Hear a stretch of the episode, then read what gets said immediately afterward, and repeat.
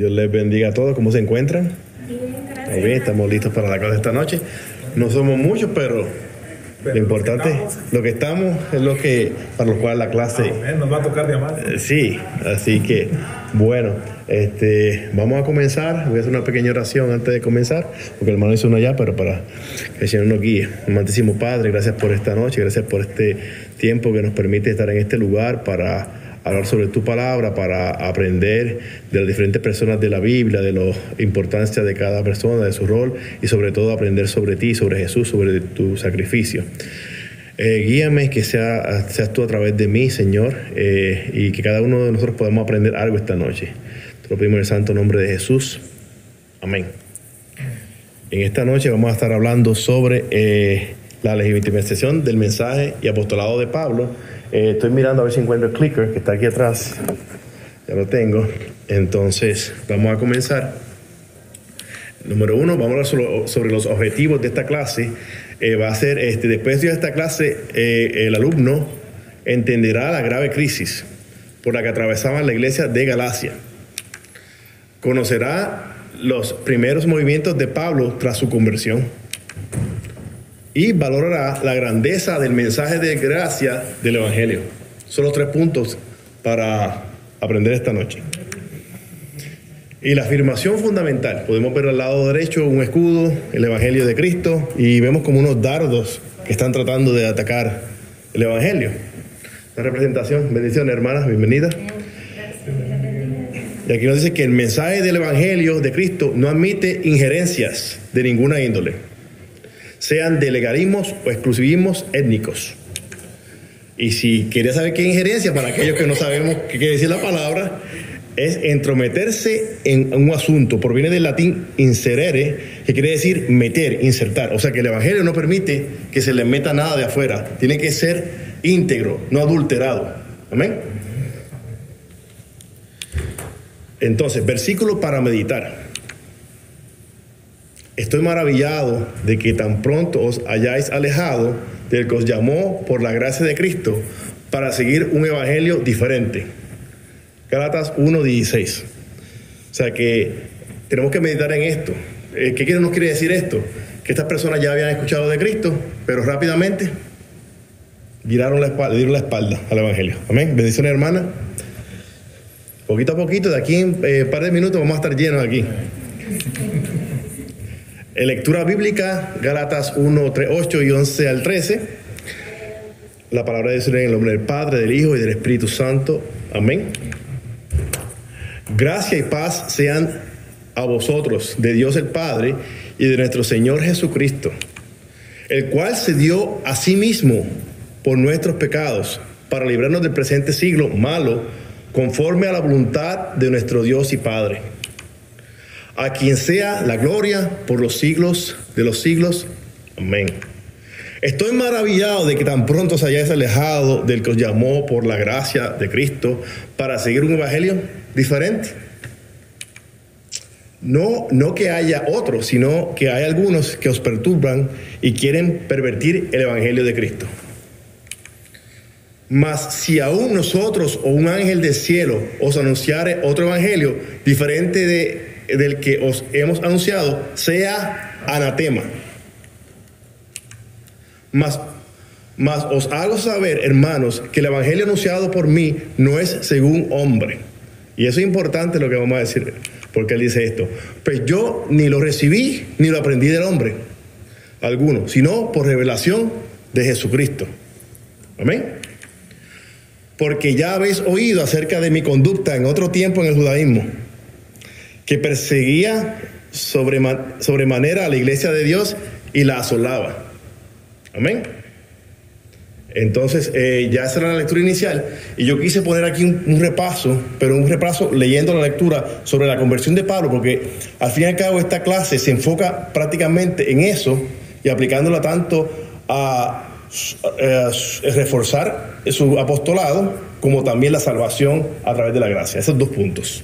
Amén. Entonces, ¿eres bueno leyendo? Sí. Voz potente. Voy a ir poniendo aquí, aquí lo voy a ir poniendo, Félix.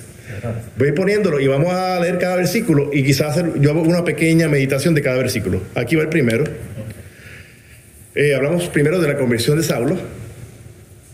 Saulo, respirando aún amenazas y muerte contra los discípulos del Señor, vino al sumo sacerdote. O sea que Saulo sabíamos que él perseguía a los cristianos y los quería ver hasta muertos. Los quería. ah, ellos estaban eh, haciendo algo que no estaba de acuerdo a las leyes eh, judías. Amén. y le pidió cartas para las sinagogas de Damasco, a fin de que si hallase algunos hombres o mujeres de este camino, los trajese presos a Jerusalén. O sea que él pidió, dame la carta para darme permiso, ¿era a dónde? A Damasco. De aquí viene el asunto de que, que él va el camino hacia Damasco. Dijo, dame una carta, permiso. Dame permiso para ir allá y meter preso a estos cristianos allá en Damasco. Haciendo por el camino, aconteció que al llegar de Damasco, repentinamente le rodeó un resplandor de luz del cielo. Solo sabemos, va el camino de momento esta luz resplandeciente. ¿Sale? Entonces, Y cayendo en tierra, oyó una voz que le decía, Saulo, Saulo, ¿por qué me persigue? y en realidad eh, estaba Saulo, Pablo, estaba persiguiendo a Jesús. ¿A quién estaba persiguiendo Pablo? Los cristianos. Pero, pero eso nos deja saber que cuando tú persigues a la iglesia, estás persiguiendo al mismo Jesús. Amén. Él dijo, ¿quién eres, Señor? Y le dijo, yo soy Jesús, a quien tú persigues. Dura cosa te es dar coces contra el aguijón. Y eso parece que está en inglés. ¿O alguien sabe qué quiere decir dar cosas contra el aguijón? El aguijón era un instrumento que utilizaban este, los ganaderos para darle a los animales, como cuando están los bueyes, el arado, y de momento el buey no quiere irse para le meten un golpe, ¿verdad? Y eso es como un palo con una puntita. Entonces, a veces el buey venía y le daba una patada a ese aguijón, y lo que hacía era que se cortaba. Y él prácticamente le está diciendo a través de esto, yo le estoy tratando de hablar y tú lo que estás es pateando lo que te estoy diciendo y estás lastimando a través de esto. Así que por eso hace esta analogía. Amén. Él, ok, continúa Félix. Este, el 6. ¿No es el 6? Sí, el 6. Él, tembla, él temblando. Temblando y temeroso dijo, Señor, ¿qué quieres que yo haga? Y el Señor le dijo, levántate y entra en la ciudad y se te dirá lo que debes hacer. O sea que había, iba a entrar a esta ciudad en Damasco y a alguien le iba a decir una- unas instrucciones. ¿Ok? Y los hombres que iban con Saulo se pararon atónitos, oyendo a la verdad la voz, mas sin ver a nadie. O sea que los hombres también oyeron la voz que, que, que le estaba hablando, oyeron a Jesús. Entonces, Entonces Saulo se levantó de tierra y abriendo los ojos no veía a nadie. Así que llevándole por la mano, le metieron en Damasco. O sea, que quedó ciego. O sea, que para llegar a completar su camino a Damasco, tuvieron que llevarlo de la mano. Esta persona que estaba, era mala contra los cristianos, era prepotente, era, se quedó ciego ahora. Tienen que guiarlo. Humillación va a ser llevado hacia allá. Amén. ¿Sigamos? Donde estuvo tres días sin ver y no comió ni bebió. Y entonces, Había entonces en Damasco un discípulo llamado Ananías, a quien el Señor le, a quien el Señor dijo en visión, Ananías. Y él respondió, heme aquí, Señor. Y el Señor le dijo, levántate y ve a la calle que se llama derecha, y busca en casa de Judas a uno llamado Saulo, de Tarso, porque he aquí, él ora. Y ha visto en visión a un varón llamado Ananías, que entra y le pone las manos encima para que recobre la vista. ok, fíjense que usted es Ananías y escucha que este persona, uh, eh, es cristiano Ananías, y escucha que esta persona que está persiguiendo a los cristianos, que está llevando los presos, etcétera, ve y ora por él. Sabía que Esteban había muerto debido a estas personas que lo perseguían. Eh, ¿Cómo se sentiría Ananías en ese momento? Es curioso que la, la, la Biblia en inglés no tiene esa, esa parte de las cosas contra la vida. O no, no, hay alguna, dependiendo de la versión, no la tiene. Yeah, Sí. Ok, sí. Este, pero sí, le- me gustó lo que quería decir porque está interesante en realidad. Que uno a veces está tarudo cuando el, Señor lo está llamando y uno, no, I'm gonna do it my way, lo voy a decir a mi manera. Y así te- termina uno mal por hacer las cosas a la manera. Hasta que eventualmente uno se da cuenta que sí, Señor, tienes razón, aquí. Así que, bueno, entonces continuemos, Félix. El 13. Entonces Ananías respondió, Señor, he oído de muchos acerca de este hombre, cuántos males ha hecho a tus santos en Jerusalén. Y aún aquí tiene autoridad de los principales sacerdotes para prender a todos los que invocan tu nombre. El Señor le dijo, ve porque instrumento escogido me es este, para llevar mi nombre en presencia de los gentiles y de reyes y de los hijos de Israel. ¿En presencia de quién iba a llevar su evangelio? Gentiles. Gentiles, reyes y los hijos de Israel. Amén. Entonces aquí vemos, de nuevo, el Señor a veces nos puede mandar a algo que, que no queremos hacer, a evangelizar a alguien que quizás nos cae mal, a alguien que no queremos, pero Él lo está mandando. Tenemos temor quizás, nos manda a evangelizar a un sitio donde quizás hay eh, robo, muerte, pero el Señor nos está mandando. Entonces, Félix. Está. El 16. Sí, ujú. Porque yo le mostraré cuanto le es necesario padecer por mi nombre. O sea, que ya el Señor le iba a mostrar lo que iba a padecer por él. Y eh, continuamos. Fue entonces Ananías y entró en la casa y poniendo sobre él las manos dijo, hermano Saulo, el Señor Jesús, que se te apareció en el camino por donde venía, me ha enviado para que recibas la vista y seas lleno del Espíritu Santo. Y al momento le cayeron de los ojos como escamas y recibió al instante la vista y levantándose fue bautizado. Eso es increíble, todo lo que pasó ahí. De momento estaba ciego, se le cayeron estas escamas de los ojos, comenzó a ver, recibió el Espíritu Santo, fue bautizado. Todo ahí fue una cosa detrás de otra. Increíble. La persona que perseguía a la iglesia. Amén. Entonces, Y habiendo tomado alimento, recobró fuerza y estuvo Saulo por algunos días con los discípulos que estaban en Damasco. por cierto, eh, ¿ustedes saben cuándo fue que eh, Saulo, Paulo, en qué momento? Eh, no se habían preguntado nunca eso. Porque la realidad es que la Biblia no nos lo dice. Yo estaba curioso de lo mismo, estoy investigando, y la realidad es que simplemente en un momento en la Biblia se menciona que Saulo, también llamado Pablo, y se dice que quizás es por la raíz de eh, nombre en griego, algo así menciona, pero la Biblia como tal no dice, te nombro ahora Pablo, ¿ok? Continuemos. Enseguida predicaba a Cristo en las sinagogas diciendo que este era el Hijo de Dios. ¿Y esto era en dónde? En Damasco, o sea que este hombre se convirtió y eh, un año más tarde, seis meses más tarde, no, enseguida. Y nosotros estábamos quizás 30 años de Evangelio, Señor, estoy esperando la, la respuesta, estoy esperando que, que me diga cuándo debo salir a evangelizar. Ok, bueno, sigamos. Y todos los que le oían estaban atónitos y decían, ¿no es este el que asolaba en Jerusalén a los que invocaban este nombre? Y a eso vino acá para llevarlos presos ante los principales sacerdotes. Pero Saulo mucho más se esforzaba, y confundía a los judíos que moraban en Damasco, demostrando que Jesús era el Cristo. Pasados muchos días, los judíos resolvieron en consejo matarlo. Pero sus acechanzas llegaron al conocimiento de Saulo, y ellos guardaban las puertas de día y de noche para matarlo. Así que tenemos esta persona que, número uno, perseguía a los cristianos, pero entonces ahora está hablando a su pueblo, a los judíos, los cuales siguen todos los preceptos del judaísmo. Entonces está hablando de que la salvación es a través de Cristo. ¿Y qué quieren hacer los judíos ahora? Vamos a limpiarle el pico en buen español. Este, eh, pero eh, obviamente la- las personas trataron de eh, los discípulos en el 25, Félix. Entonces los discípulos, tomándole de noche, le bajaron por el muro, descolgándole en una canasta. O sea que esta cara, era una canasta grande o era una canasta bien fuerte. Porque eh, un hombre normal, no sé cuánto pesaría. O era chiquitito, Pablo, no sé.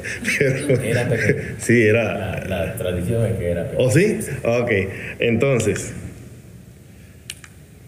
Cuando llegó a Jerusalén, trataba de juntarse con los discípulos, pero todos le tenían miedo no creyendo que fuese discípulo.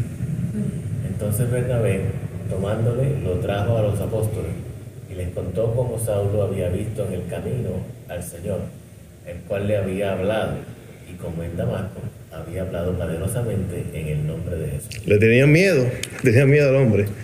Y estaba con ellos en Jerusalén, y entraba y salía, y hablaba denodadamente en el nombre del Señor, y disputaba con los griegos, pero estos procuraban matarle. O sea que los judíos querían matarlo, los griegos querían matarlo, todo el mundo quería matarlo. Cuando supieron esto los hermanos, le llevaron hasta Cesarea y le enviaron a Tarso.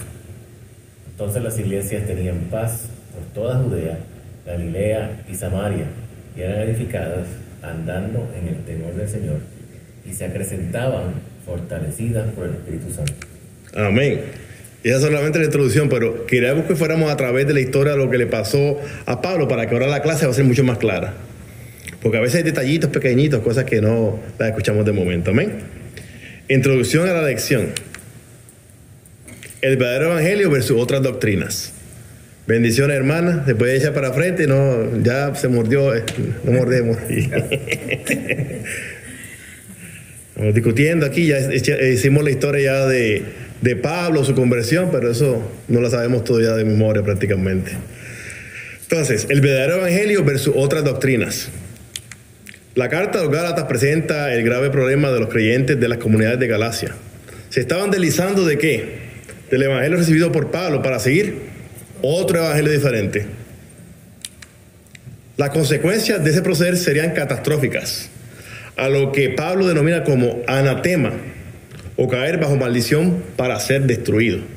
Las personas escucharon el Evangelio de Cristo y ya se están desviando. Pablo defiende el Evangelio de Cristo. Pablo tiene también que defender su ministerio apostólico, el cual ha sido otorgado por quién y revelado por quién. Eso es bien importante que lo sepamos.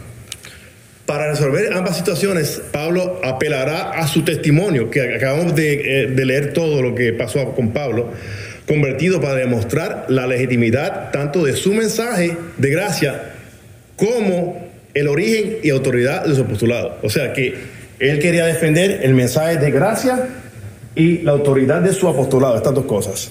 Amén. Preguntas. ¿Estamos listos para las preguntas? Pregunta número uno. ¿En qué carta se basa y a qué pueblo se dirige Pablo en el estudio de esta clase? Amén. ¿Ves que son facilitas las preguntas? O sea que entonces era los, ¿cómo se llama la gente de, de Galacia? O galos, también he escuchado las dos formas. Amén. ¿Qué problema? Y otra persona me puede contestar también. Vamos a levantar la mano así por ahí. ¿Qué problema se estaba presentando en esta iglesia? apostasía. ¿Qué más? Bueno, que estaban yendo tras de, otro, de, otro, este, de otra doctrina. Amén, exactamente. Entonces, ¿cuál sería la consecuencia para una persona al caer en este problema? Eh, son una palabra un poco rara cuando la sería declarado a amén. Y ya mismo vamos a hablar de esa palabra. ¿Qué hará Pablo para tratar de combatir este problema? Hablamos de dos cositas que va a hacer él.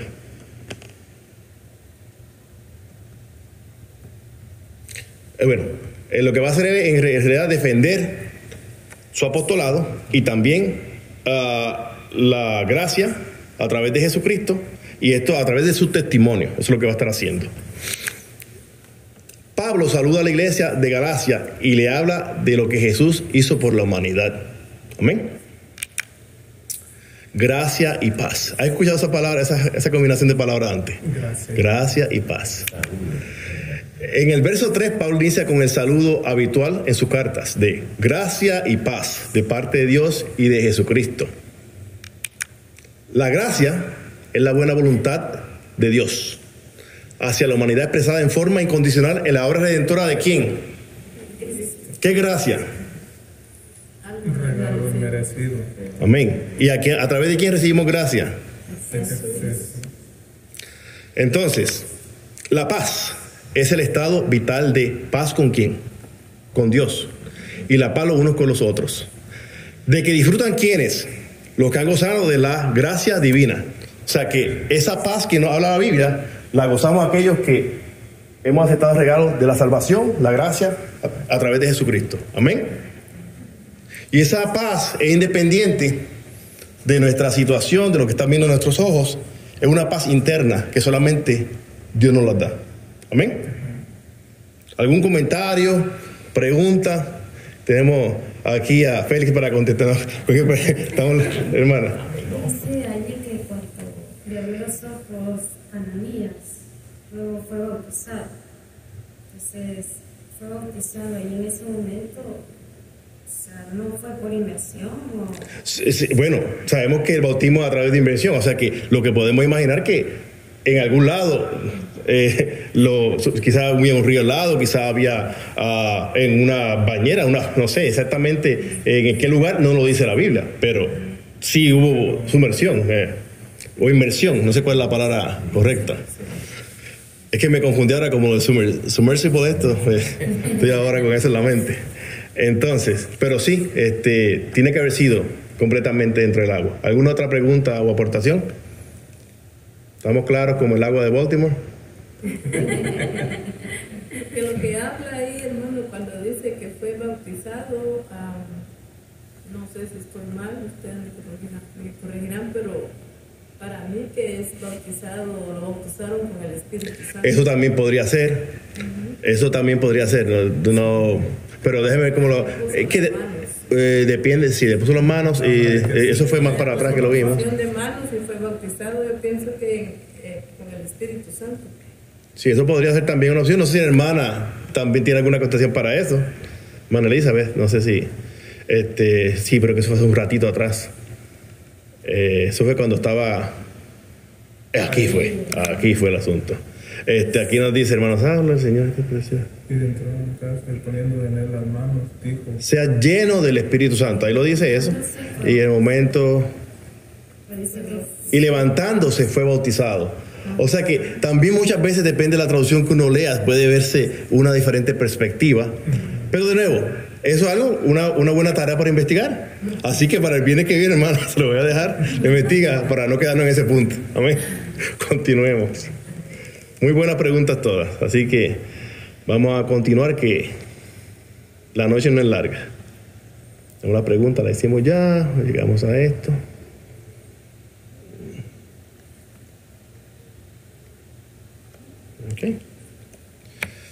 Cristo murió y resucitó para qué? Para rescatarnos. El verso 4 dice que Cristo se dio a quién? ¿A otra persona? No, no, a sí mismo. ¿En favor de qué? Nuestro pecado. Hay un verso que lo sabemos de memoria, Romanos 6, 23. Porque la paga más la dádiva. Amén. Así que, entonces, este otro, en Romanos 4:25, Pablo declara que Cristo fue entregado por nuestras transgresiones y resucitado para nuestra justificación. Aquí hay muchas palabras envueltas. Justificación, transgresión, eh, pero ya mismo vamos vamos a hablar de eso. Una fórmula que se establece también en esta carta. Pues Pablo había mencionado en el primer verso la resurrección de Cristo, y ahora añade su rescate, como dice Marcos 10:45. Así que si Jesús no hubiera resucitado, entonces no hubiera sido completado lo que Dios le mandó hacer. Amén. Y no tendríamos la salvación a través de él, porque fue su muerte, crucifixión, muerte y resurrección. Amén. Ese esfuerzo de rescate por Cristo es para librarnos de este siglo presente de maldad. Y eso era nada más en el pasado, ese siglo de maldad, porque ya no, ya eso de maldad no existe.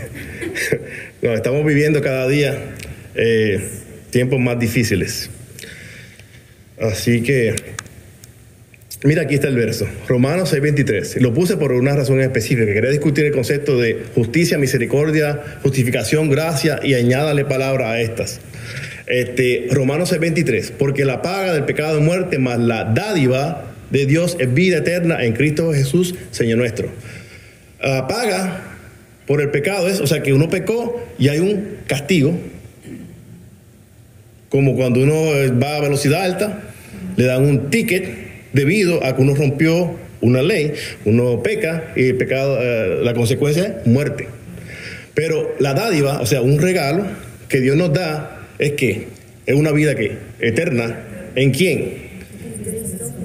Y muy importante, Señor nuestro. Porque esa es la clave también esto. Cristo tiene que ser nuestro Señor, nuestro Salvador, pero nuestro Señor. El Señor que hace, Él guía nuestra vida. Nos sometemos al Señor. Amén. Entonces, aquí yo quería poner una pequeña ilustración, porque yo mismo antes me confundí un poco con este asunto de que justo, justicia, todas las palabras. Entonces, el hombre es pecador. Amén. Quizá el hombre robó. Y lo justo sería que qué? Si alguien roba, si alguien mata a una persona, lo justo sería que lo pusieran ¿dónde? En la cárcel. ¿Pero qué? La misericordia es que aunque el castigo de él era que lo pusieran en la cárcel, él le tocaba estar en la cárcel, no lo pusieron en la cárcel. O sea que lo que le correspondía que le dieran como castigo, no se lo dieron. Hasta ahí estamos claros. Pero ¿qué pasa? La gracia va más allá de esto. Ok, tuvo misericordia, no le dio el castigo que merecía, pero la gracia ahora viene y también lo justifica. Dice, este hombre ahora es justo, es recto delante de Dios. Amén. Y también, también, ya eres justo, eres recto, pero ahora te un regalo más grande. Te voy a dar la salvación. Amén. Este hombre ha recibido el regalo de la vida eterna. Ven los diferentes conceptos, las diferentes partes. Amén. ¿Alguna pregunta, alguna aportación? ¿Está claro? Ok quiero hacer como un comentario, porque muchas veces cuando uno habla de Dios, a mí me ha pasado muchas veces en el ejemplo que usted está dando, porque cuando yo les he dicho que Dios justifica, eh, no es que perdona, o sea, sí perdona el pecado, pero las consecuencias las vamos a tener del pecado que, que hicimos, ¿verdad? Entonces yo hablando así me, me dicen, es que yo no creo que eso sea justo, eh, empezamos a hablar con todo eso del aborto, y, porque decía él, para mí está bien que lo, pues la persona con la que yo estaba hablando me decía, para mí está bien que, que, los aborten a que sean abusados, o qué pasa si es de una violación, o cuando alguien mata y las personas que, los familiares de las personas, no es justo que, que esa gente eh, no reciban el castigo merecido por lo que han hecho. Entonces, cuando se les explica eso de la gracia y la misericordia de Dios y la justificación, se encuentra uno como con un tope que ellos creen que muchas veces hasta dicen que Dios no es justo por lo por la misma que no que no le da a las personas lo merecido. Sí, yo pienso yo que les explico, o sea, aquí en la tierra las consecuencias del pecado las vamos a tener. Dios nos perdona pero si nosotros no perdonamos lo que están haciendo, o sea, si no se arrepienten, si se arrepienten con un corazón sincero, Dios los perdona y no importa si han matado, o han violado o han hecho lo que sea. Alguna consecuencia van a tener aquí en la tierra. Amén. Pero en el cielo, si no se arrepienten, les digo yo, y, la persona con su corazón duro que no quiere entender esa, la gracia y la misericordia de Dios, se les explica que eh, va a haber un infierno, porque no hay, o sea, el cielo y el infierno, no hay, no hay de otra. Pero tienen el corazón tan endurecido que no entienden la gracia y la misericordia de Dios. Y la realidad es que vivimos en un mundo corrompido. Mientras vivamos aquí en la tierra, siempre vamos a estar rodeados de maldad, van a haber violaciones, van a haber asesinatos, van a haber robos, van a haber mil cosas. Pero a nosotros nos toca seguir la palabra de Dios, seguir los mandamientos, seguir lo que Él nos pide empece a lo que nuestros ojos vean. Y yo sé que con nuestros ojos, nuestra mirada, nuestros ojos son finitos, ellos eh, no, no, nuestro pensamiento es finito, no ve más allá de lo que, lo que puede ver. Y nosotros no, Dios piensa diferente a nosotros. A nosotros como humanos se nos, se nos hace difícil perdonar, se nos hace difícil pedir eh, perdón. Eh, es bien complicado, el ser humano es complicado. Pero sí, tenemos que, que prácticamente someternos al Señor según su estatuto. Y sí, es difícil cuando uno está allá afuera evangelizando, hay diferentes tipos de personas. Yo nunca se me olvida un día que estamos evangelizando en la 1, este, y yo, yo usualmente este, voy y le digo a la persona, bueno, ¿cómo está? Trato de usar una técnica de, le digo, ¿de qué país es usted? Y, y por ahí le voy más o menos. Y, y como me sé, oh, Salvador, ah, las pupusas a mí me encantan. Voy por ahí, por ese lado, siempre uso algo así. Pero le digo a la señora, ¿y usted cuando usted muera, usted sabe para dónde va a ir? Para el infierno, todos nos vamos para el infierno. Entonces, este, a mí, esta contestación a mí me chocó porque uno está, así que yo traté de como que suavizar la cosa, pero siempre este, es un reto hablarle a personas inconversas, pero por eso tenemos que estar eh, empoderados por el Espíritu Santo cuando vamos allá afuera. Amén. Así que bueno, continuemos. Emily. Eh, no solo un comentario de lo de eh, como que el resultado ¿verdad? De, del pecado que yo pienso que el Señor también tiene misericordia hasta cuando uno ha, ha pecado, cuando venimos a Él, porque bueno, de mi vida personal yo creo que había muchas consecuencias de mi pecado que, que el Señor en su gran misericordia yo no sufrí esas consecuencias. Hubieron unas que sí, pero hubieron unas que no, que yo sé que eso fue el Señor que tuvo misericordia de mí. Amén.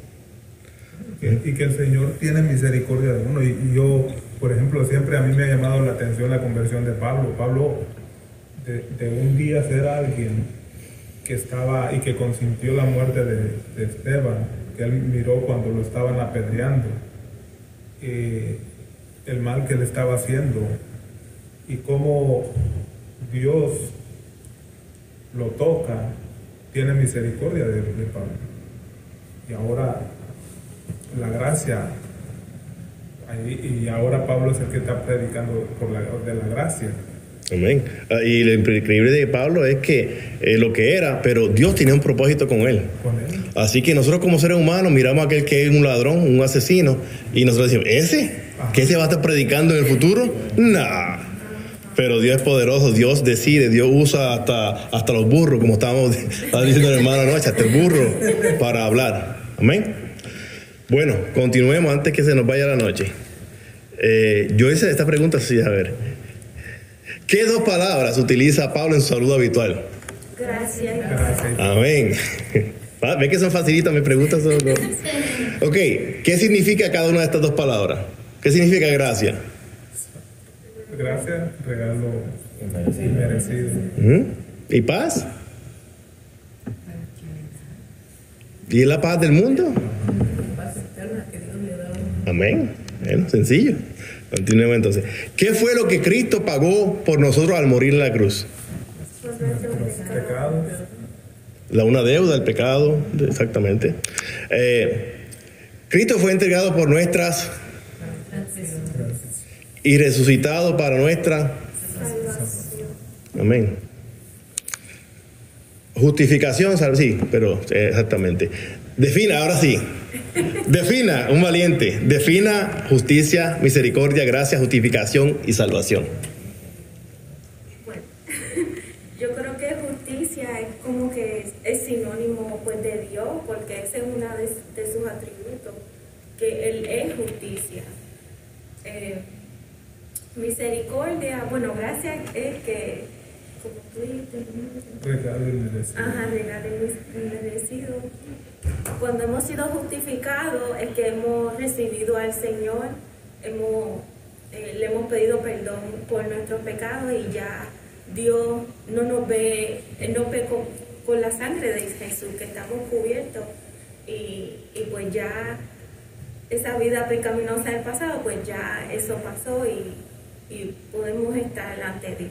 Amén. Y si lo pensamos a través de la imagen que estábamos viendo, vimos el hombre pecador.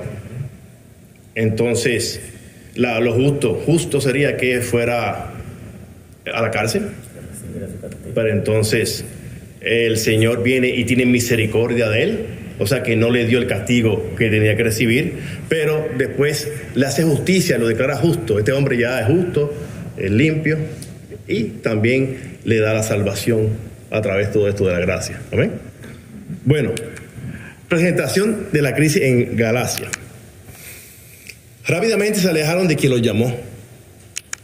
Gálatas es la única carta, verán esto interesante, es la única carta de, de Pablo en la que no incluye recuerdo de su relación con la iglesia a la que ha fundado y tampoco con acción de gracia. A todas le dice, hermanos, ustedes que los conocí, habla como, como de su amistad. Aquí no, aquí va el grano, pues estaba en realidad quizás molesto. Sí, estaba. En lugar de ello, Pablo irrumpe con palabras de reproche. Es como, como cuando llega a la casa, no espera que, que lo reciban bien esto, pero cuando de momento no llegue, we need to talk, honey. Ese es Entonces, no, pero, Ese es Bruce, este, el comentario, Luis. Ajá. Sí, eso lo quería quitar porque, es lo que hace que confunde, pero la razón comienza a verse en estos versos. El apóstol se maravilla de que tan pronto se hayan alejado del que os llamó, es decir, del Dios mismo por mediación de Pablo y del Evangelio de la Gracia para seguir otro diferente. Simplemente, rápido que él salió de ahí, no hizo más que salir por la puerta y ya estaban buscando a quién seguir. Un solo evangelio, algunos lo corrompen. El apóstol aclara que no es que haya otro evangelio, no hay otro evangelio, sino que hay algunas personas malintencionadas que les perturba y quieren pervertir el único evangelio de gracia en Cristo. Y eso pasa, pasaba, pasa y pasará hasta que Cristo venga. Amén. Por la manera tan tajante en la que Pablo se manifiesta en la carta, el apóstol no admite otra forma de evangelio. Pablo, si era firme cuando perseguía a los cristianos, me lo imagino que como apóstol también era súper firme. Eh, eh, entonces decía, forma de evangelio que es el único en su clase, lo cual sería caer en desgracia si uno sigue otro evangelio o lo adultera, es decir, caer en la apostasía o alejamiento total del único y verdadero evangelio. Hay un, un solo evangelio, el evangelio de Jesucristo. Amén. Entonces, anatema, llegamos a la palabra que queríamos hablar hace un rato. El verso 8 indica la seriedad del asunto, que si alguien, incluyendo a Pablo mismo o su equipo misionero, hasta un ángel del cielo, anuncia otro evangelio, sea anatema, que la maldición divina caiga sobre él. De hecho, yo me acuerdo que la primera vez que yo escuché la palabra anatema fue cuando, creo que era Acán, era un hombre que se robó una, cuando estaban este, conquistando las diferentes ciudades en Canaán, él eh, se quedó con parte del botín. Y era, no me acuerdo exactamente qué era, pero él lo escondió. Y ahí fue declarado anatema y lo echaron de la comunidad, fue algo terrible. Anyway, no me recuerdo de, de toda la historia, pero entonces, entonces, ¿sabías qué? Melanie, ¿me puedes leer lo que dice ahí? ¿Sabías qué? Anatema es lo que está sujeto a maldición, a ser apartado. Etimológicamente corresponde a ofrenda, pero su principal uso equivale al de maldición en el sentido de condena a ser apartado, separado, cortado, como se amputa un miembro de una comunidad de creyentes. Así que procuremos no ser anatema. Amén. La repetición del anatema en el versículo 9 indica que es firme la decisión de Pablo, pues el cambio de un evangelio de gracia o cualquier otra, a cualquier otra forma era una apostasía o alejamiento tal que pudiera incluso perderse la salvación. Sabemos que apostasía es cuando alguien ha seguido a Cristo, cree en Jesucristo y de momento se torna a 180 degrees, se mueve para el otro lado y ya no creen en Cristo, se aleja de él.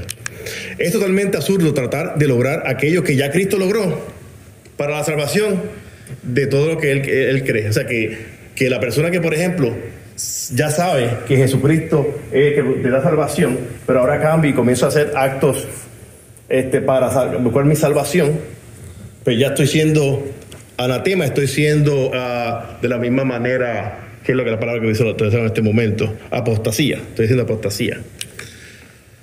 Gracia versus obras es precisamente negar y rechazar el esfuerzo de Dios en Cristo para establecer un sistema propio, como Pablo le reprocha al liderato religioso judío en Romanos 10.3. Porque ignorando la justicia de Dios y procurando establecer la suya propia, no se han sujetado a la justicia de Dios. De nuevo, están buscando a través de sus obras su salvación. En el caer de la esfera de la gracia por la fe, para estar en la esfera del esfuerzo propio basado en obras de la ley. O sea que hay dos esferas, la esfera de la gracia, que dijimos ya que la gracia es el regalo que nos da Jesucristo, Él murió por nosotros, entonces simplemente tenemos que confesar con nuestros labios que creemos en Él, en nuestro Señor y Salvador, vivir una vida que le agrada, y en vez de eso, a través de las obras, obras de la ley es seguir prácticamente todos los preceptos que seguían los vidas antes, que era que eh, conservar el sábado, el día de descanso, era no comer cerdo, este, un chorro de ritos, no sé si es la palabra, un montón de ritos para, para tener su salvación. ¿Amén? Entonces, agradar a Dios o agradar al hombre. ¿A quién debo agradar? ¿A Dios o al hombre? A Dios. Y eso de verdad que parece una pregunta sencilla, pero esa pregunta no tenemos que hacer diariamente, en cada minuto, cada segundo, en el trabajo, en la calle, en el supermercado, cuando estamos solos en la casa. En cualquier momento hay que hacer esa pregunta. Porque es fácil agradar a Dios cuando estoy aquí en la iglesia frente a ustedes. Cuando estoy frente a los hermanos, cuando estoy frente a mi familia. ¿Qué pasa cuando estoy solo? ¿Estoy agradando a Dios? ¿Qué pasa cuando estoy en la tienda y de momento, ay, no me cobró el... Eso que cuesta 150 dólares, no me cobró, pero eso era de Dios. Así que en todo, en todo, en todo hay que agradar a Dios.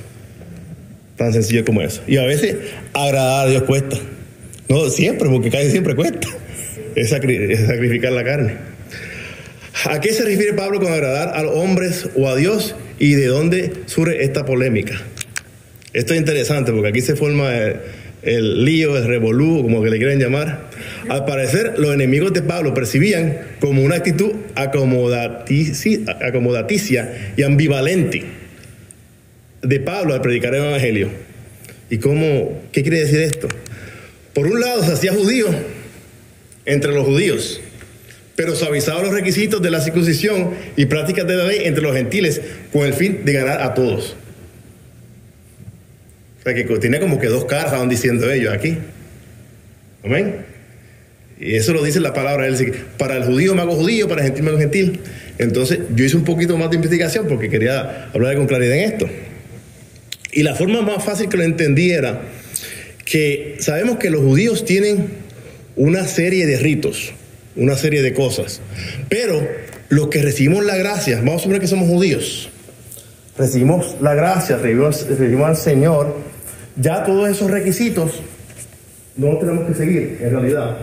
Y ahora somos libres. Somos- ten- tenemos un montón de libertades. O a menos, el vecino mío está todo el día encerrado, el sábado todo el día en su casa, no, no hacen nada el sábado porque sigue el sábado. Entonces, entonces él cuando estaba con los gentiles, él gozaba de todas esas libertades. Él del sábado no hacía lo que tuviera que hacer. Él quizás si los gentiles estaban comiendo un sándwich de, cerdo, él lo comía.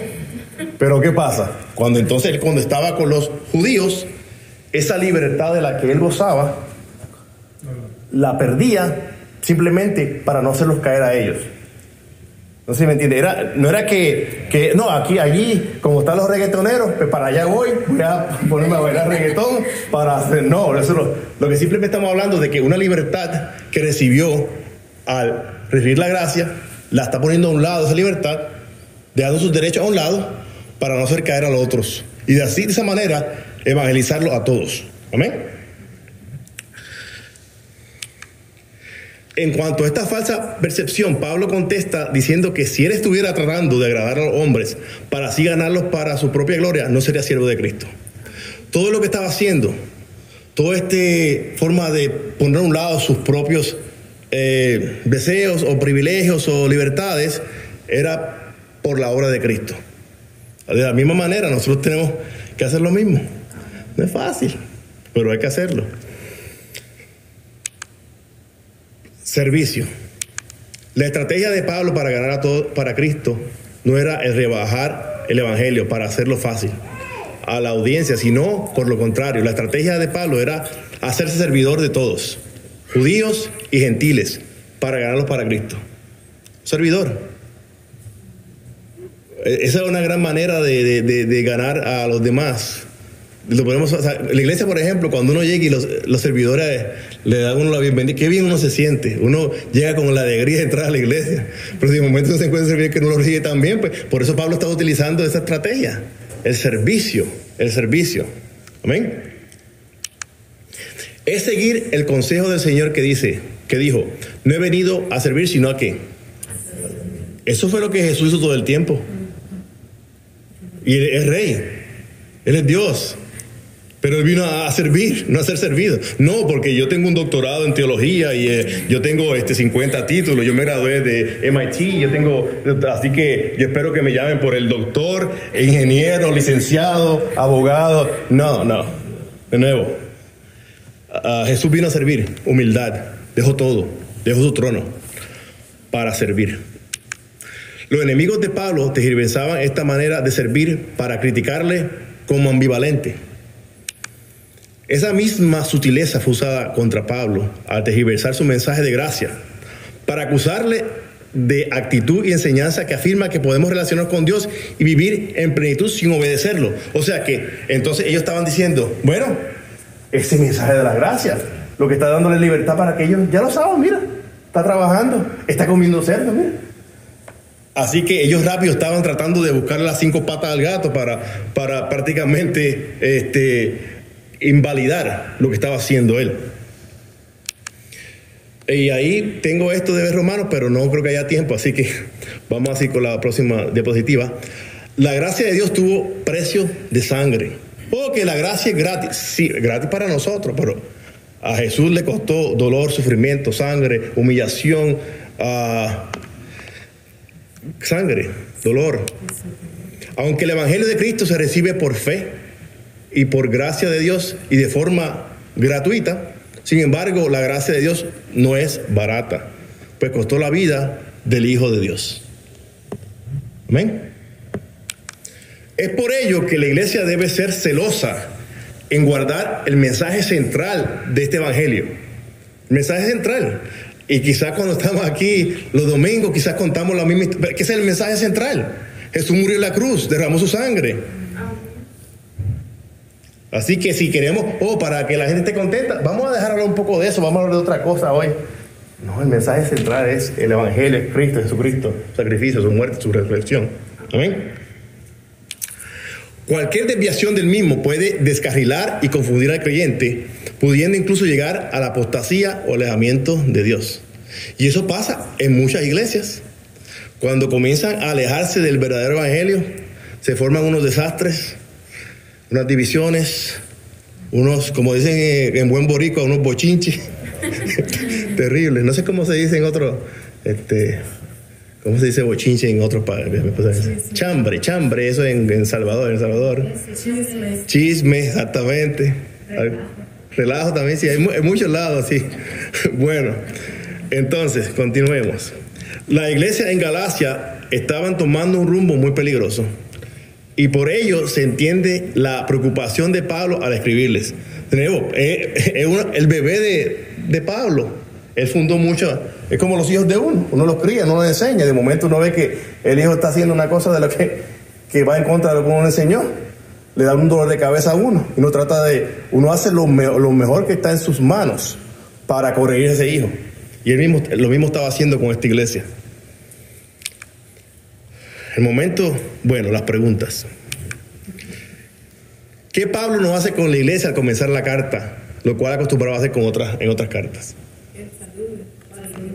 Saludo, casilla, de la contada La Sí.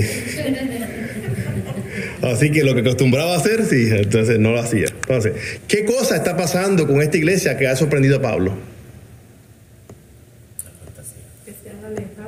Alejado apostasía, se están alejando del evangelio de Cristo que le había enseñado.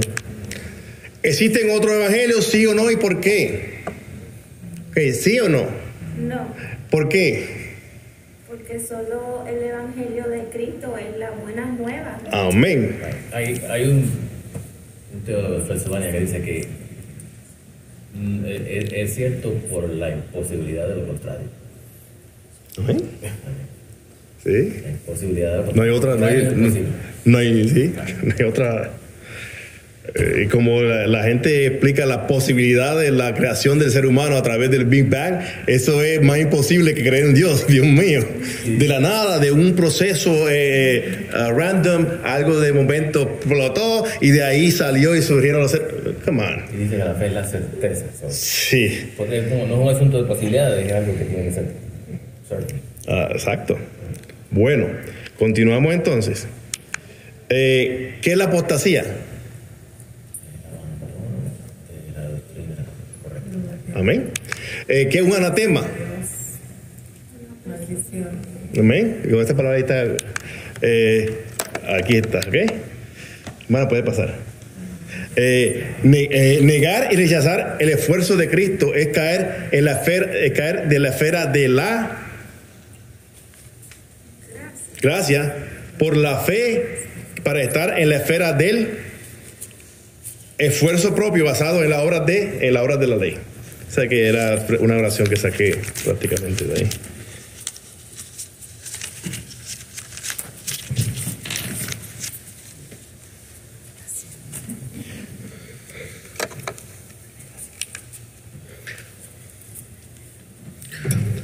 ¿Por qué los enemigos de Pablo percibían como una actitud acomodativa y ambivalente de Pablo el predicar el evangelio?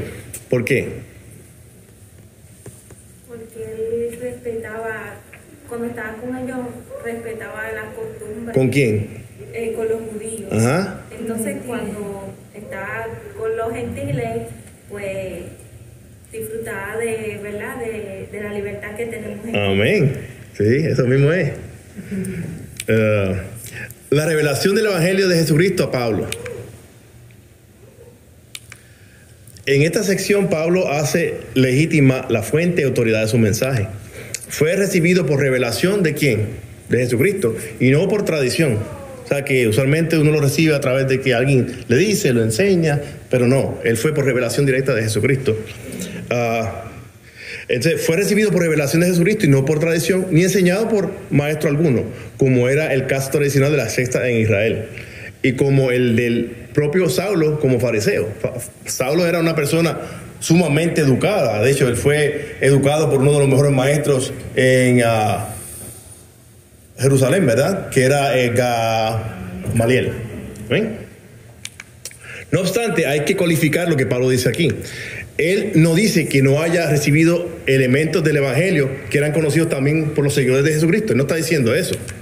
Pablo mismo fue testigo de las controversias con los cristianos helenistas como Esteban, así como también siendo perseguidor de los creyentes. Él vio mucho, él estaba ahí presente en todas estas cosas.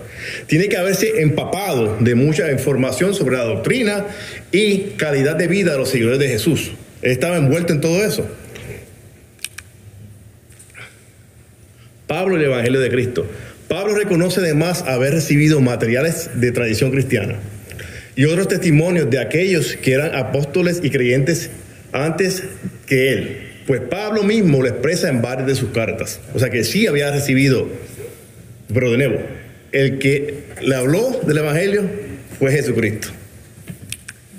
A lo que Pablo sí se refiere es que, entre otras cosas, para recibir el Evangelio de la gracia, no es necesario la circuncisión ni ser prosélito judío, que se requiere únicamente la fe en la obra realizada por quién. F- La palabra es fe. Cristo hizo su parte, murió en la cruz del Calvario. Nosotros, dos, dos letras, fe. Amén. Además, el encuentro con Cristo le dio a Pablo una nueva dimensión sobre la obra de Dios para los judíos y los gentiles. Cristo le reveló a Pablo como a ningún otro creyente. Wow.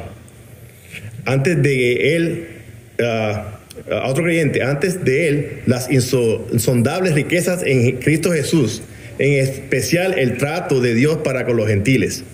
Él habló directamente, él fue el que lo evangelizó. Wow. Ah, Pablo, de perseguidor a seguidor. O sea que le quitaron el PER. Entonces, wow, eso está bueno para algún mensaje. De momento pensé en eso, pero.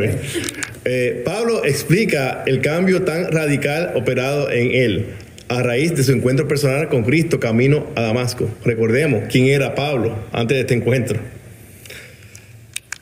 Su conducta extrema en el judaísmo le convirtió en un perseguidor violento y asolador de la iglesia.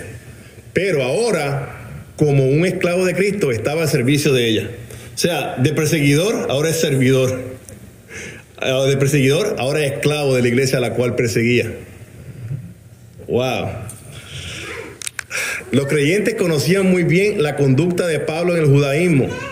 Sabían cómo era, de malo, los perseguía, no los dejaba estar tranquilos. Me imagino, bueno, en sus casas, asustado de que viniera de momento este, este hombre. No solo como perseguidor, sino como un creyente fervoso y radical del mundo judezante, siendo más celoso que sus contemporáneos de las tradiciones farisaicas de sus padres. Él era bien celoso. De la misma manera que se convirtió en sumamente celoso de la palabra de Dios, del Evangelio de Jesucristo, así de celoso era con las leyes judezantes en el pasado unas tradiciones que ahora señala excesivas, erróneas y contrarias a la voluntad de Dios en el nuevo pacto establecido en el Gólgota, cuando Jesús murió en el Calvario por nosotros. Encuentro con Cristo y, mensaje de Ananías. Esto ya lo discutimos en al leerlo, pero aquí en la lectura está. Pablo pasa a contar algunos detalles de su conversión, diciendo que, como el caso de Jeremías, Dios le apartó desde el vientre de su madre. Él lo había apartado, de que estaba un poquito por unos caminos erróneos. Así que, de nuevo, como Melanie estaba hablando, que hay momentos en su vida que uno está quizás por otros caminos, pero cuando Dios lo tiene uno apartado para Él, lo tiene apartado. Amén. Ah, según Hechos 9, Pablo iba a Damasco con cartas de los sumos sacerdotes de Jerusalén para apresar a los creyentes cristianos de la diáspora helenística que había huido a Jerusalén. Todos estos cristianos que por miedo a la persecución habían ido a Jerusalén. En ese empeño se encontró con Cristo glorificado. O sea que es eso que tiene una intención mala, Jesús la, utilizó para algo glorioso, que fue la conversión de Pablo, a través del cual tenemos muchísimas, no sé ni cuántas son, pero muchísimas cartas son de Pablo. Amén. En ese empeño se encontró con el Cristo glorificado, evento que le transformó. Dios le reveló a Pablo a través de Ananías que su ministerio estaría relacionado con quién? Con los gentiles, con reyes y con los hijos de Israel. Con tres grupos. Uh, Hechos 9, 19 25 indica que estuvo unos días con los hermanos cristianos en Damasco y que enseguida predicaba a Cristo en las sinagogas y esto por muchos días. O sea que de nuevo hablamos que esta persona se convirtió, Pablo se convirtió y rápidamente comenzó a predicar. Y hablamos también hace un rato que nosotros quizás llevamos 30, 35, 40 años de cristianos y nos, estamos pensando, Señor, contéstame para ver si, si me muevo y predico. Eventualmente tuvo que salir de Damasco por la acechanza de los judíos. Hechos 9:26 dice que fue a Jerusalén. Pablo predica en Damasco. Pablo establece que, que, pasó mucho tiempo en Damasco tras su conversión y que no consultó enseguida con carne y sangre, expresión semítica para referirse a una persona en especial con el liderato apostólico de Jerusalén. O sea, que no habló con ninguna de las personas que él solía estar en el pasado. Se entiende entonces que la predicación de Pablo iniciada en Damasco no fue influenciada o recibida de los apóstoles. Es lo que está tratando de poner de nuevo esto, que esto vino desde Cristo sino enseñada por la revelación de Jesucristo, porque él no fue enseguida, él se mantuvo en Damasco y no estuvo con las personas con las cuales eh, los apóstoles, las personas que podían enseñarle a él. Preguntas, número uno, ¿cómo aprendió Pablo sobre el Evangelio de Cristo? ¿Esto quiere decir que no recibió ningún elemento doctrinal de parte de alguna otra persona? Explique. Bueno, la realidad es que sí él recibió elementos doctrinales, pero la revelación fue a través de Jesucristo. Pero sí porque él compartió con los apóstoles, él eh, eh, estuvo persiguiendo a los judíos y se empapaba mientras él estaba, porque él escuchaba. Para saber que era signo de Cristo tienes que escucharte hablar de Cristo. Tiene que haberlo escuchado. Tiene que haberlo escuchado. O sea que revelación a través de Cristo, pero sí recibió influencias. Amén. Explique quién era Pablo antes de ir a Damasco, qué le sucedió en el camino y quién fue luego de ese suceso. fariseo. Se encontró con una teofanía, se cayó del caballo y lo prepararon para el ministerio. ¿Ok? Entonces, o sea, que él, él iba camino a Damasco, vio esta visión y Jesús le habló, reformado, después Ananías oró por él, quedó ciego, etc. ¿Qué le reveló Dios a Pablo a través de Ananías? él le iba a ir a predicar a los gentiles, a los reyes y a los israelitas. Perfecto. Tiene buena memoria, hermana. Wow. Sí. Mente fotográfica. Yo mismo tuve que mirarlo aquí, pero sí, sabía que los tres grupos. bueno, continuemos entonces. ¿En dónde comenzó Pablo a predicar el Evangelio? No sé que no fue en Jerusalén, no fue en, fue en Damasco. ¿Ok? Bueno. Vida de Pablo a partir de su de tercer año de conversión. Se interpreta que esta visita a Jerusalén fue luego de tres años de su conversión. O sea, que no fue a Jerusalén hasta tres años. Y que, y que el propósito fue para ver a Pedro permaneciendo con él 15 días. En ese periodo no vio a ninguno de los otros apóstoles de la circuncisión, sino a Jacobo, hermano de Jesús. Este evento específico no está registrado en los libros de, hechos, de los hechos. Pudo haber ocurrido en el intervalo de, tiempo entre la visita de Jerusalén, luego de haber salido de Damasco y su partida a Tarso. En, eh, registrada en Hechos 9, 26 al 30, pasaje que indica que Saulo llegó a Jerusalén y los creyentes le temían por no creer que hubiese convertido en el Señor. De nuevo, tuvo tres años en Damasco, él eh, cuando llega a Jerusalén, esta gente está temblando porque de nuevo, eh, habían escuchado quizás que se había convertido, pero de nuevo, que de nuevo piensen en un ladrón, en alguien que es un, I don't know, rapist o lo que sea, que de momento eh, escuchamos que se convirtió hace tres años atrás, pero de momento no, no lo hemos visto y de momento llega, como que vamos a estar un poquito asustados. Amén. Sí. Entonces, Pablo y los apóstoles. Eh, pero fue Bernabé quien le introdujo y presentó a los apóstoles. O sea que, Bernabé tuvo que ponerse en el medio ahí para, déjame, ven acá, te lo voy a presentar, no le den, no lo maten. Entonces, al decir Pablo que vio solo a Pedro y a Jacobo, es posible que se refiriera a que estuvo más cerca y en contacto con ellos que con el resto de los apóstoles. Hechos 9, 30, eh, 26 al 30 nos indica el tiempo que Saulo estuvo en Jerusalén, pero parece no ser mucho, pues Pablo se dedicó a hablar del Señor y disputar con los helenistas. Imagínate, eh, a pelear otra vez, a discutir, porque nuevo, estas personas que, a las cuales él pertenecía a este grupo de los judíos anteriormente, ahora está en contra de lo que él hablaba antes. Eh, es bien complicado todo este asunto. Entonces, por lo que levantaron acechanzas contra él. Estas personas ya no lo querían ver, lo querían también matar. Entonces, eso lo voy a continuar. En un ambiente tan volatilizado como lo era Jerusalén, no debe haber pasado mucho tiempo para que los ánimos se caldearan contra Saulo. Así que se puede pensar que esa visita a Jerusalén pudo haber sido dentro de los primeros tres años de su conversión.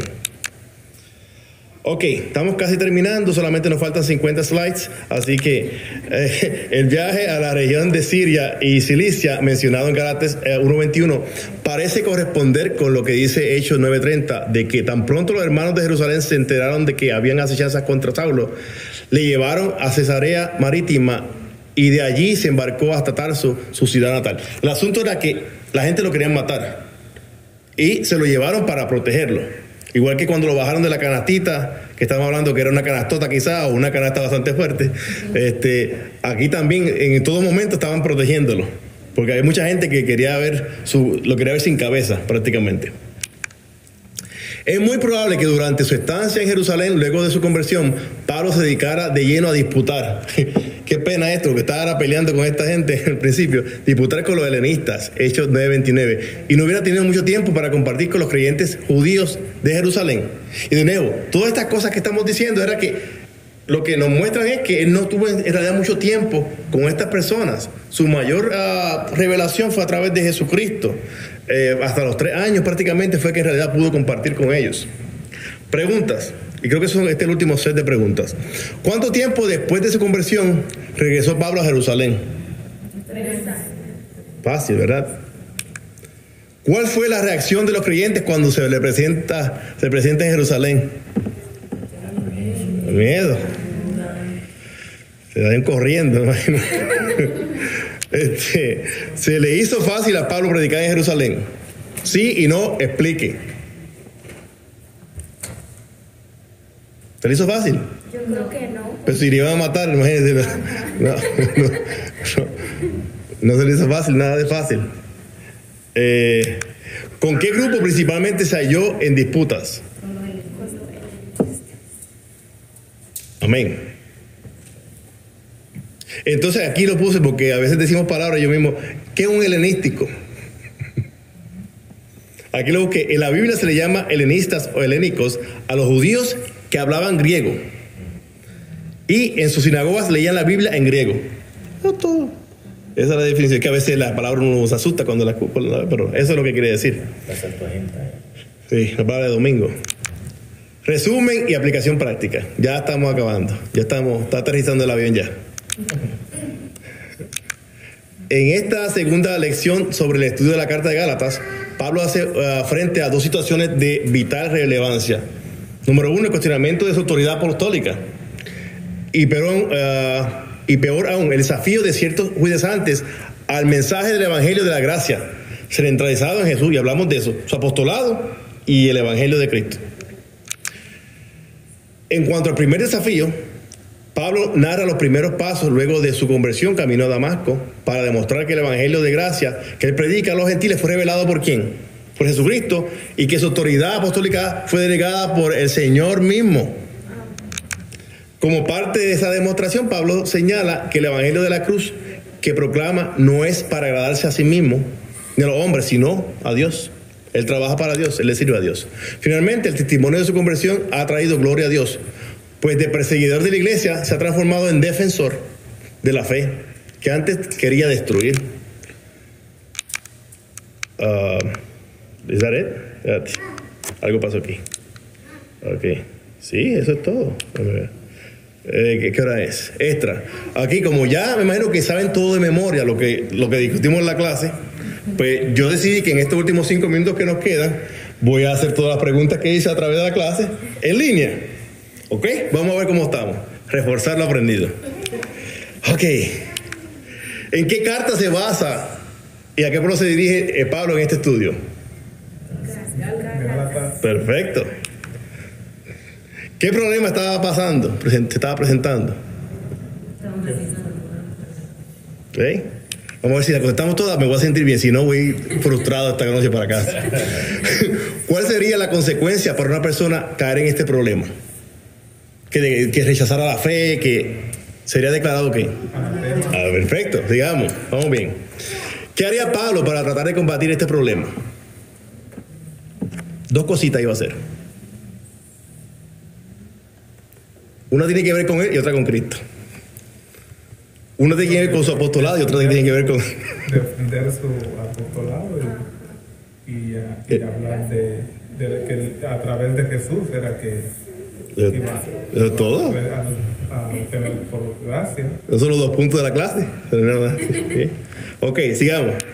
Voy a pensar que, que, que no hubo ninguna ayudita ahí para... ¿Qué dos palabras utiliza Pablo en su saludo a la iglesia, a la, habitualmente a la iglesia? Dos palabras. Gracias, Okay. ¿Qué significa cada una de estas dos palabras? Gracias, ¿Eh?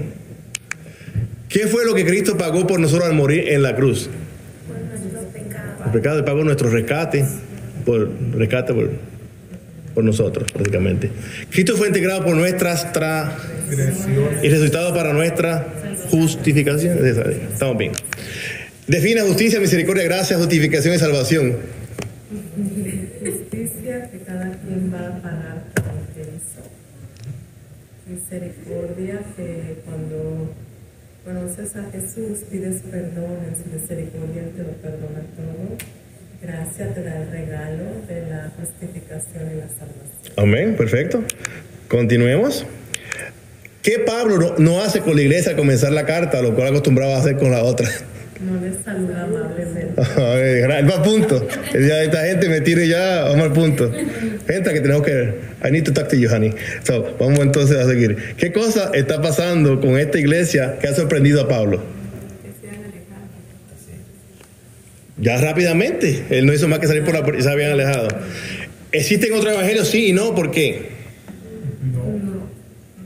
¿Por qué? Nicolás ya la contestó, la puedes repetir la misma contestación.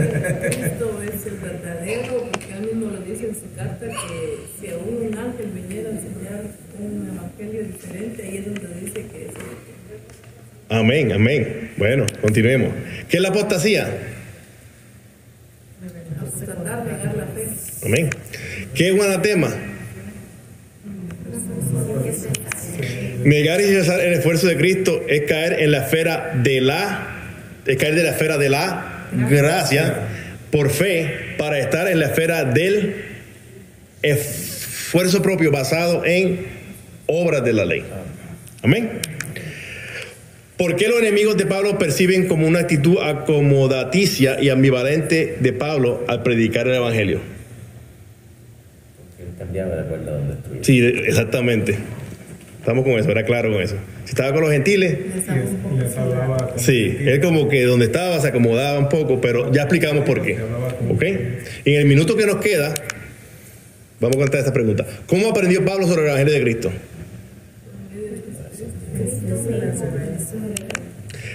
Esto quiere decir que no recibió ningún elemento doctrinal de parte de alguna otra persona. Explique. ¿Recibió o no? De, de otro Aparte de, Jesu- de Jesucristo. hermana, la que quiere, Elizabeth. Eh, ah, yo creo que sí, porque antes de que él ah, siguiera a Jesús, él ya tenía conocimiento. Por eso cuando los cristianos no lo querían y le pidieron a Dios para que lo alejara o lo eliminara, él, dijo que no, que él era útil, pero que había que transformarlo, como quien dice. Entonces cuando Jesús se le revela es cuando le dice de que está siguiendo a- al grupo contrario, no al que debe de seguir. Ujú. So, para mí que él ya tenía el conocimiento. Sí, él fue empapándose de, de todas esas cosas alrededor, pero de nuevo, la revelación vino a través de Jesucristo. de Cristo. Y el, y el mandato a lo que tenía que hacer de su apostolado. Porque sí había escuchado, de lo que estamos hablando de esta pregunta. Él había escuchado, él tenía elementos, pero su apostolado fue dictado por Jesús. Explique quién era Pablo antes de ir a Damasco, qué le sucedió en el camino y qué fue lo que qué fue luego de eso. Pablo era un perseguidor de la iglesia eh, eh, y estaba justamente en eso persiguiéndonos cuando Jesucristo se le reveló por medio de una luz que es Cristo y ahí fue cegado. Después eh, el mismo Jesús le dio las instrucciones que era lo que tenía que hacer y seguir para que fuera con... ah, ay, Ananías fuera donde... Ananías para que él le, le fuera de vuelta a la vista, ya ahí empezó su ministerio. Amén. ¿Qué le reveló Dios a Pablo a través de Ananías? Que él sería Usted misma la contestó. el evangelio a los gentiles, a los reyes y a los hijos de Israel. ¿En dónde comenzó Pablo a predicar el Evangelio? ¿Cuánto tiempo después de su conversión regresó Pablo a Jerusalén? ¿Cuál fue la reacción de los creyentes cuando Pablo se presenta en Jerusalén? ¿Se le hizo fácil a Pablo predicar en Jerusalén? Sí o no, explique. ¿Con qué grupo principalmente Pablo halló, se halló en disputas? ¿Por qué? Helenista. ¿Por qué? Porque hablaba de, de si estaba con los, con los gentiles, hablaba de con los gentiles y si estaba con los judíos. Amén. El escándalo de la cruz. Y la cruz, él hablaba de, de- de que gracias y como que todo lo que, que ellos ya practicaban, sabían, conocían de momento, ya no es verde, es azul, lo que prácticamente. Amén. Sí, así que bueno, eh, contestamos el 95.7% de las preguntas con este, certeza. Así que... Ganamos el café. Sí, el café se va. ahí. Mira, que sin chiste iba. Bueno, un día te lo voy a sorprender, voy a traer algo para regalar que más que conteste. O hubiera sido usted la que se lo llevaba, pero lamentablemente no, no traje nada. Así que que Dios le, recompense porque yo no. bueno, eh, hermano, no sé si ahora nos quiere despedir.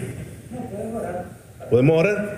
Bueno, eh, amantísimo Padre, gracias por este tiempo que estuvimos eh, estudiando las Escrituras, este mensaje, el Evangelio a, a los Gálatas, Señor. Y también, Señor, lo que aprendemos a través de Pablo, la revelación de eh, su testimonio, de, todo lo que él eh, enfrentó, de todas las cosas que, que, aprendimos a través, a través de esta lectura, Señor, cómo él se mantuvo firme, cómo él defendió su evangelio, cómo él hizo defensa de la fe. Uh, que podemos nosotros ser de la misma manera firmes en lo que creemos, que no nos desviemos del evangelio verdadero, que sabemos que hay un solo evangelio, Señor. Quizás tú siempre guiándonos, dirigiéndonos, fortaleciéndonos, Señor, para que seamos embajadores tuyos en todo momento, en todo lugar que estemos, Señor. Bendice a cada persona en este lugar, cuida su regreso a su casa, Señor, y eh, cuida el resto, eh, el resto fin de semana. Señor, nosotros pedimos el santo nombre de Jesús. Amén.